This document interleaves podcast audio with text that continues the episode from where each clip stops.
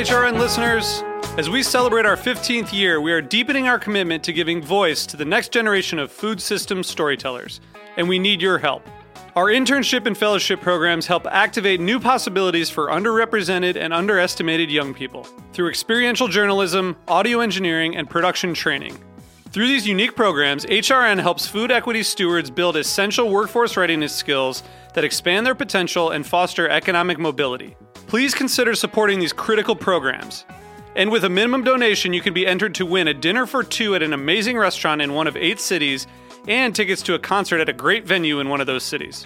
We have incredible partners across the country who have donated, as they also share our passion for helping to educate the next generation of food systems storytellers. Check out heritageradionetwork.org slash 15 to donate and enter to win today. That's heritageradionetwork.org slash 15 to donate and enter to win today. And make sure you donate before March 31st. Thank you.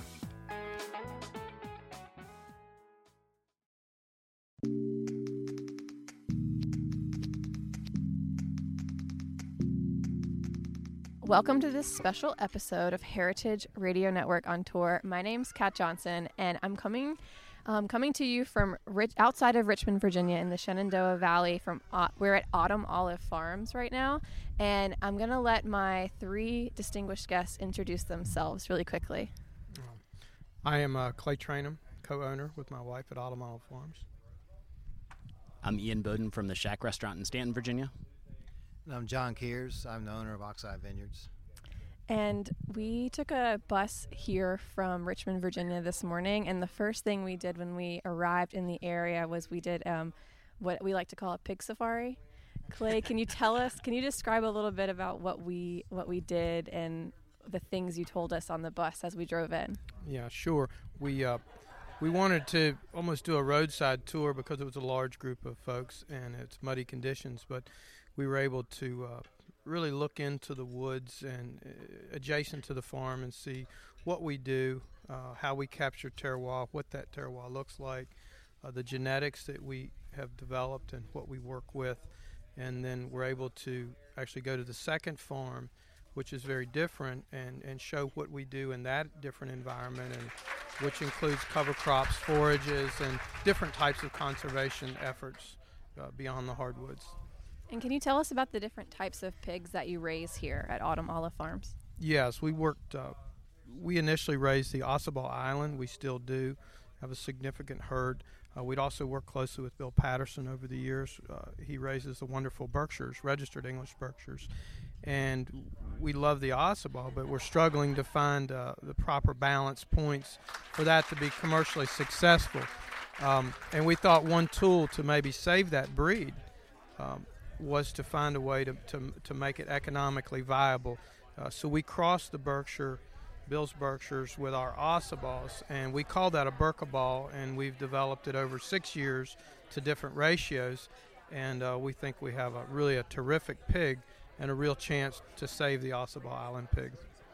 Um, and then, Ian, tell us about um, the dish that you prepared for the meal that we ate just now, and if you can also tell us a little bit about the other chefs if you can also tell us a little bit about the other chefs that you were working with. Yeah, of course. Uh, it's very windy Yeah, here in the yeah, valley yeah, right. today. I think that's one of the things you can expect, right? well, we are out in the field. We're in a field under a tent.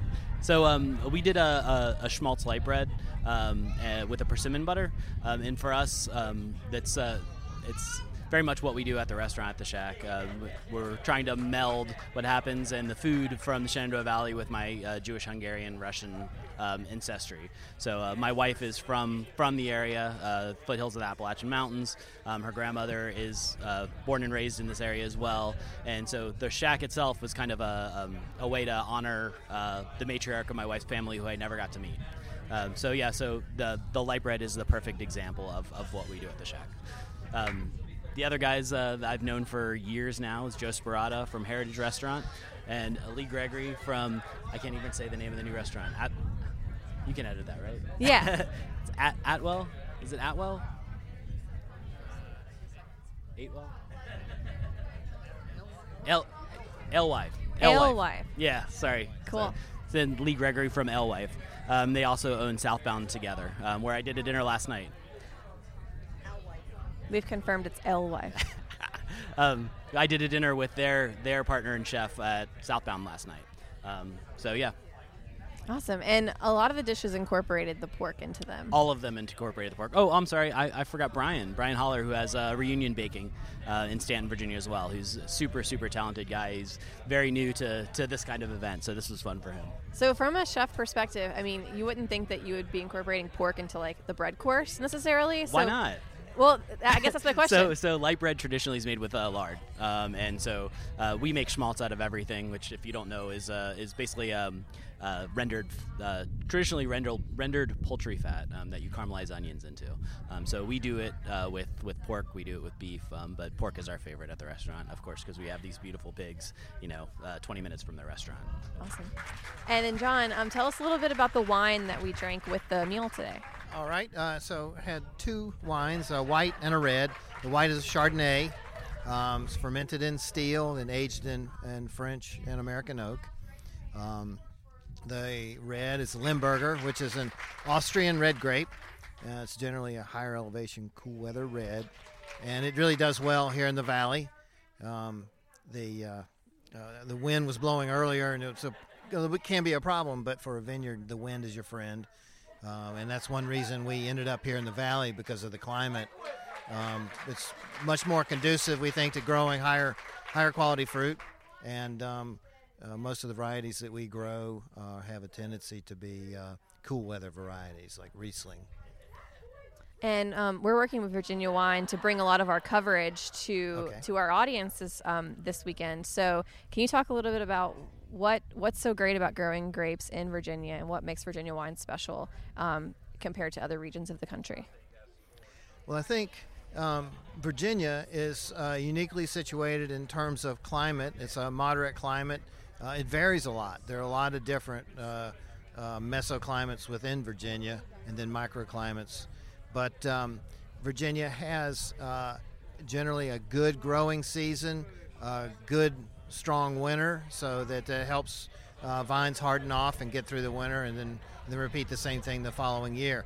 The thing about Virginia is that um, there's a lot of influence in Virginia from different places. We have guys from France here. We have guys from South Africa here.